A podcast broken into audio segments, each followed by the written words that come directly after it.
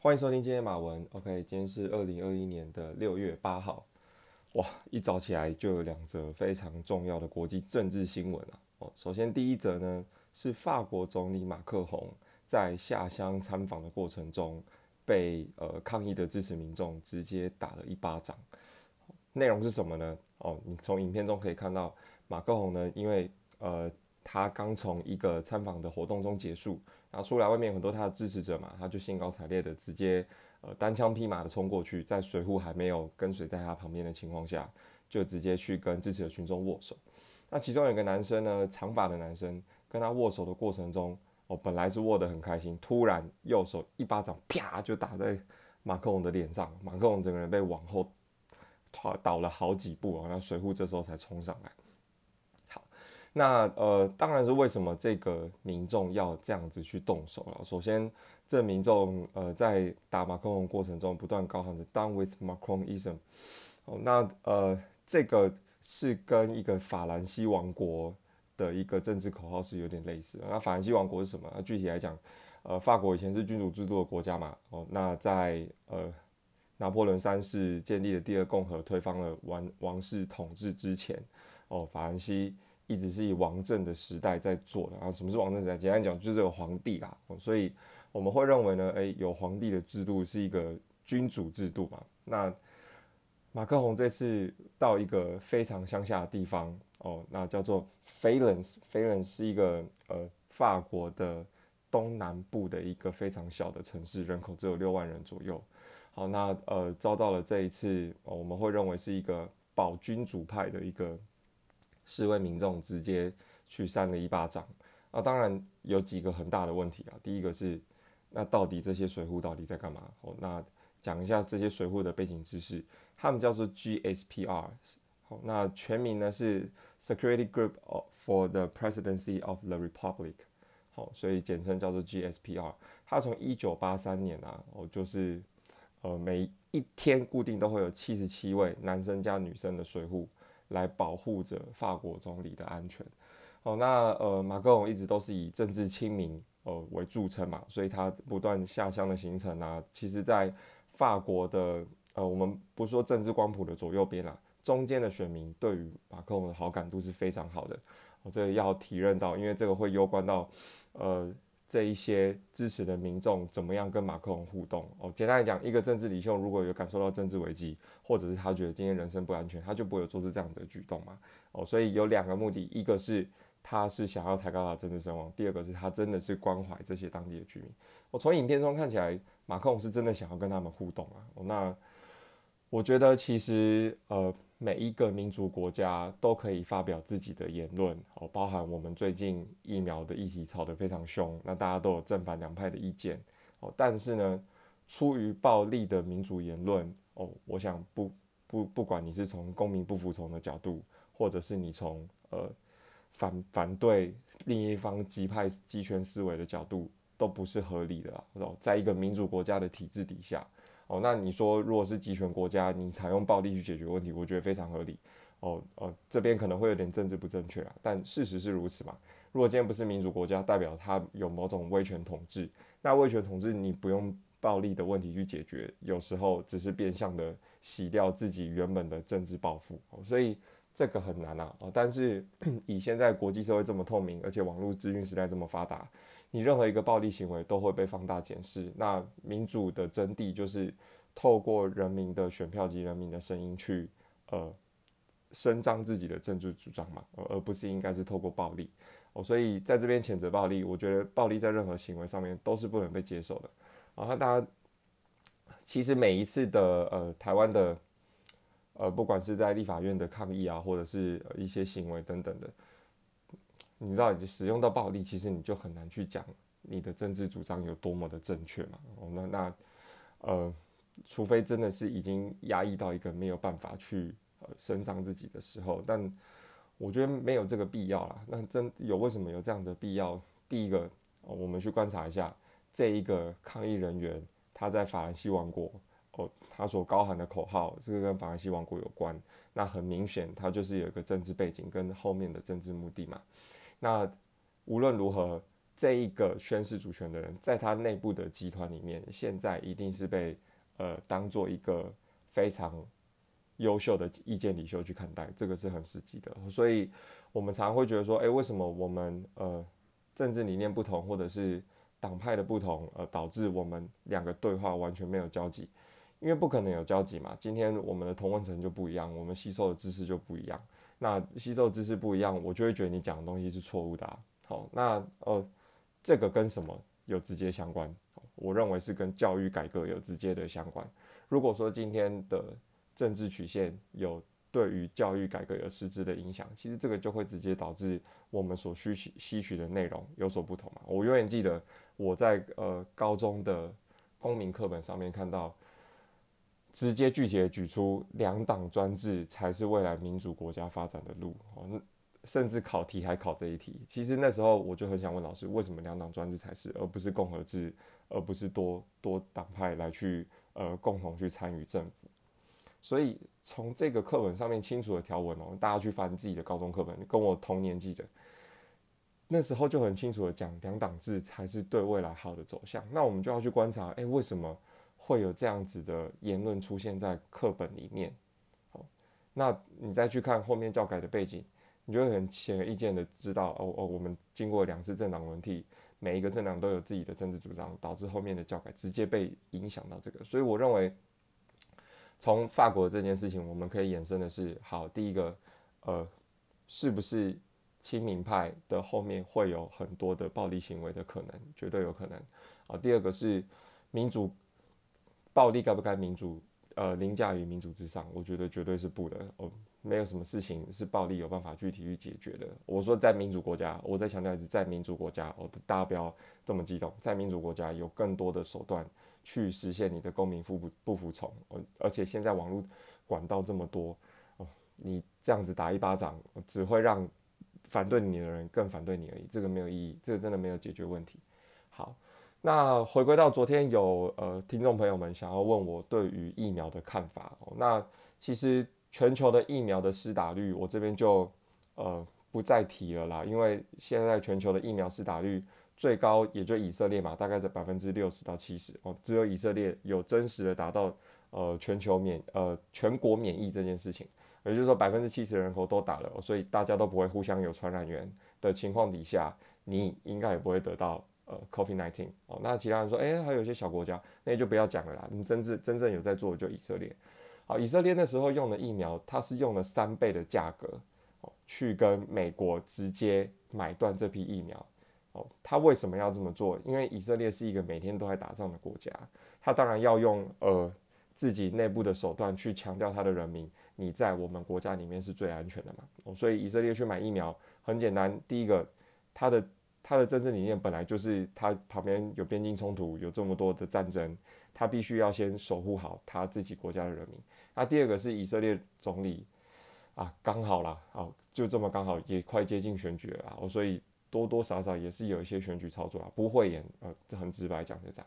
好，那来讲回到台湾，好，其实我们已经享受了一年的自由跟方便，哦，这个是其他国家都没有的，大家都承认嘛。呃，我们一年来从来没有什么升三级警戒哦。那好，现在升了一个月，每天都还有大概两三百个确诊人数。你说疫苗来不来得太晚了？我觉得真的太晚了哦。那一年来我们有更多的机会去让这个疫苗有更好的时间到位。哦，那很多人会说，啊，你为什么要去？呃，大家都不去想以前的岁月静好，要讲现在的事情，然后在那边吵来吵去，不是这样子嘛？我觉得。Idea is everything, but executive, 呃，idea is nothing, but executive is everything。就是你要有执行力啊。你今天讲好，我们从去年十月到今年一月都有听到哦，疫苗准备要来进来台湾了。可是实际上就是没有进来嘛。那到底什么时间点要进来？我们自己在工作的时候都会有第一方案、第二方案，然后还会有第三个的备案嘛。可是呃。我们需要一个清楚的时程表，告诉我们什么时候可以逐步解封哦，什么时候可以恢复正常的生活。我觉得人人人们不是不能等，而是对于这个不确定性存在着很多的怀疑哦，所以这时候意见领袖要发挥的事情就非常重要，他要快速的让大家知道我们现在的目标其实是什么，每天要做完什么事情啊，未来我们该怎么做哦，就像我们自己在开仓库也是这样子啊。现在在开仓的阶段，每一天要排的计划一定跟之后的 daily routine 是不一样的嘛，你不能混为一谈啊。现在的仓库的呃架构文件不能当做你有突发状况的时候的应用嘛。哦，所以这个是，那大家会说，哎，那你是不是又偏蓝？没有啦，哦，大家去看就知道，不是这样子讲嘛。今天很明显就是民主国家，我们可以去发表我们的政治意见。那呃，在这过程中，我认为，哎，的确政府有做不好的地方，但我前面也讲了，一年以来我们都没有这样子的问题嘛，所以呃，就是很难啊。但是我觉得以现在这样子的情况再继继续下去，呃，第一个。台湾没有遇过这么大规模的呃直接停摆 shut down 的压力，所以人们是不习惯这件事情的。不习惯来自三个不确定性：第一个不确定时间，第二个不确定疫苗何时会来，第三个不确定什么时候我们才可以恢复正常生活。这三个不确定性都会直接导致现在的民怨升高。所以，一个好的呃政治有有政治主张的硬件领袖，他就应该要去具体解决这样子的问题。所以，我觉得。这件事情上面，我们已经落后了。那落后就是落后了。那接下来就是要怎么样去补救？哦，不用有这么多的意识形态来去绑架这个问题啊。哦，那政治主张归政治主张，大家选了要对这件事情负责，也都没有错。哦，可是那后续就是民主国家，我们都有发展意见的管道，在不暴在非暴力的情况下，我们都可以发表自己意见嘛。所以，哦，这是以上是我对台湾疫苗的一些看法了。哦，那。好，很快讲一下第三则。好，今天第三则是我认为今天最重要的消息。哦，是哦，贺锦丽哦，美国的副总统呢，在这次出访瓜地马拉的边界的时候呢，哦，有一个三小时跟瓜地马拉总理的会谈。他直接在会议后啊，在瓜地马拉的领土上面就直接告诉所有的边境难民，哦，就是美墨边界的难民，Do not come，不要再过来美墨边界了。如果你来，我会直接把你直接遣返。好，这件事情绝对会引起轩然大波。第一个，贺锦丽是一个左派的思维非常呃政治鲜明主张，呃政治主张是左派思维非常鲜明的人。哦，那什么是左派跟右派？简单来讲，很多人会说左派左派可能就是激进分子，右派是保守派。哦，我用一句话直接总结，我认为左派呢就是认为这个世界本来就是公平的，要尽力去消除一切的不公平。右派是认为这个世界本来就是不公平，也不可能是公平，所以要尽力去维持这个世界更加公平的制度。所以很明显，左派的思维呢，就会认为是一个全球共和，然后大家都应该为呃贫穷的人民发声。右派思维认为说，哎，对，我知道有贫穷的人这件事情，可是他可以靠着教育，他可以靠着资本主义去让自己逐渐逐渐的去回到一个好的生活。哦，所以左派跟右派本来就是不同的思维。好，那。呃，我们知道在，呃贺锦丽跟拜登的政治主张一直以来都是左派思维比较强烈的哦，这也是民主党一直以来的主张跟共和党的差别嘛。啊，那所以他这一次直接在节目上面就讲 “Do not come”，这个一定会影响很大的政治纷争哦。第一个，他党内的同志就直接公开批评哦，有一个呃纽约的 纽约的议员就直接说，他认为在庇护难民的角度，边界有百分之百的责任。他认为庇护难民是有必要的，那贺就跟贺锦丽这次的政治主张背道背道而驰嘛。他认为 Do not come，不要过来哦。那在他们还没有准备好的情况下，请不要擅自的穿往边界。好，第一件事情是这个，在五月十四号拜登就已经讲过了，五月十四号拜登就已经讲过了，但是那时候根本没有什么，根本没有引起什么太大的波社会社会波澜。那为什么这一次贺锦丽的的报道要被这么大篇幅的报道，CNBC、CNN 跟呃 BBC 都大篇幅报道这件事情，因为贺锦丽在这一次的选举本来就被认为是下一个四年的接班人嘛，这个很明显嘛，拜登的年龄已经到了，下一次的选举任期他已经八十二岁了，所以贺锦丽的任何发言都会被放大检视。第二个再来，COVID-19 现在在二零二一年还没有被完全弥除，所以你说全球的全球的影响力哦，全球的经济。都被绑住的情况下，这是让各个呃全球尖端国家很好的喘息的机会。所以美国一定是会看未来四年，呃，下一个呃政治四年哪一个领导人可以有效让美国重新 great again 嘛？那贺锦丽的发言就变得非常的重要。我觉得不是什么呃男女的问题，或者是要刻意攻击贺锦丽，单纯就是因为贺锦丽她的政治个人立场鲜明，而且他极具政治的独特的魅力。第三个，他的发言是会让人家有想要听，而且想要知道他下一步动向的。好。那可是这边他就必须受到呃他之前的前后说法不一致。好，我们来看他那时候选举的时候怎么说。他那时候选举的时候啊，清楚的跟呃川普的执政团队了当的讲，他认为他现任内不会再去动美墨边界的任何一步，而且呢，他认为现在的主张都过于激进。难民应该去维护他的基本人权，美国有需要且有义务去提供他们这样子的政治庇护。好，但他现在直截了当的在瓜地马马拉的领土上哦，还不是在美国的领土上，直接去说 “Do not come” 这件事情，他就必须对他的前后说法不一致去负责。我们也很常看到政治人物的前后说法不一致啊。我跟各位讲，这个很有可能会发生在自己的呃职业生涯跟个人生涯。你一定会因为你从呃底下逐渐的往上去迈进的过程中，而去忘记了你原本所说过的话。人家会说你换位置换了脑袋，但我觉得这件事情非常的合理。你本来就是要换位思考，来去谋求更多人的福祉，关于你的政治的政策，而不是政治理念。OK。这个难民政策很明显是一个政策。贺锦丽当上副总统之后，他有必要去保护美国的人民，所以他必须调整他的政策的目的性。哦，大家说不对啊，可是这样跟你的政见就不符。政见有分理念跟政策，大家去看选举公报，上面有分理念跟政策。政治理念不可以偏移他对难民的庇护的主张，但他的政策可以有所调整。所以这次我认为贺锦丽是对于政策上面的调整。他有很直接的执行执行性的命令，告诉大家 “Do not come”，可他并没有说他要他阻止这些难民应该获得好的庇护嘛。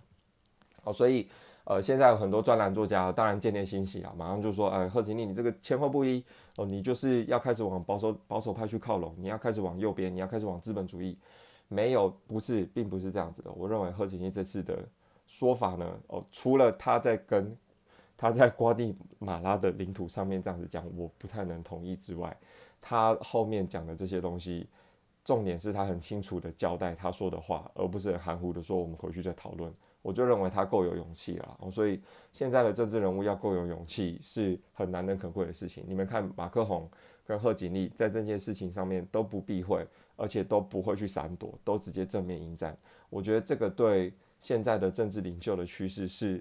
非常好的，其实各个国家都在找寻这样子的政治领袖啊。你像像英国的 Boris Johnson，他也是非典型的人物嘛。可是大家都是以作风鲜明、敢做且有自己的强烈的政治理念哦，政治主张会随着他的呃政治理念呃有所依附，但他会去调整他会后面的执行手段。所以我认为在这件事情上面，我有这样子的看法。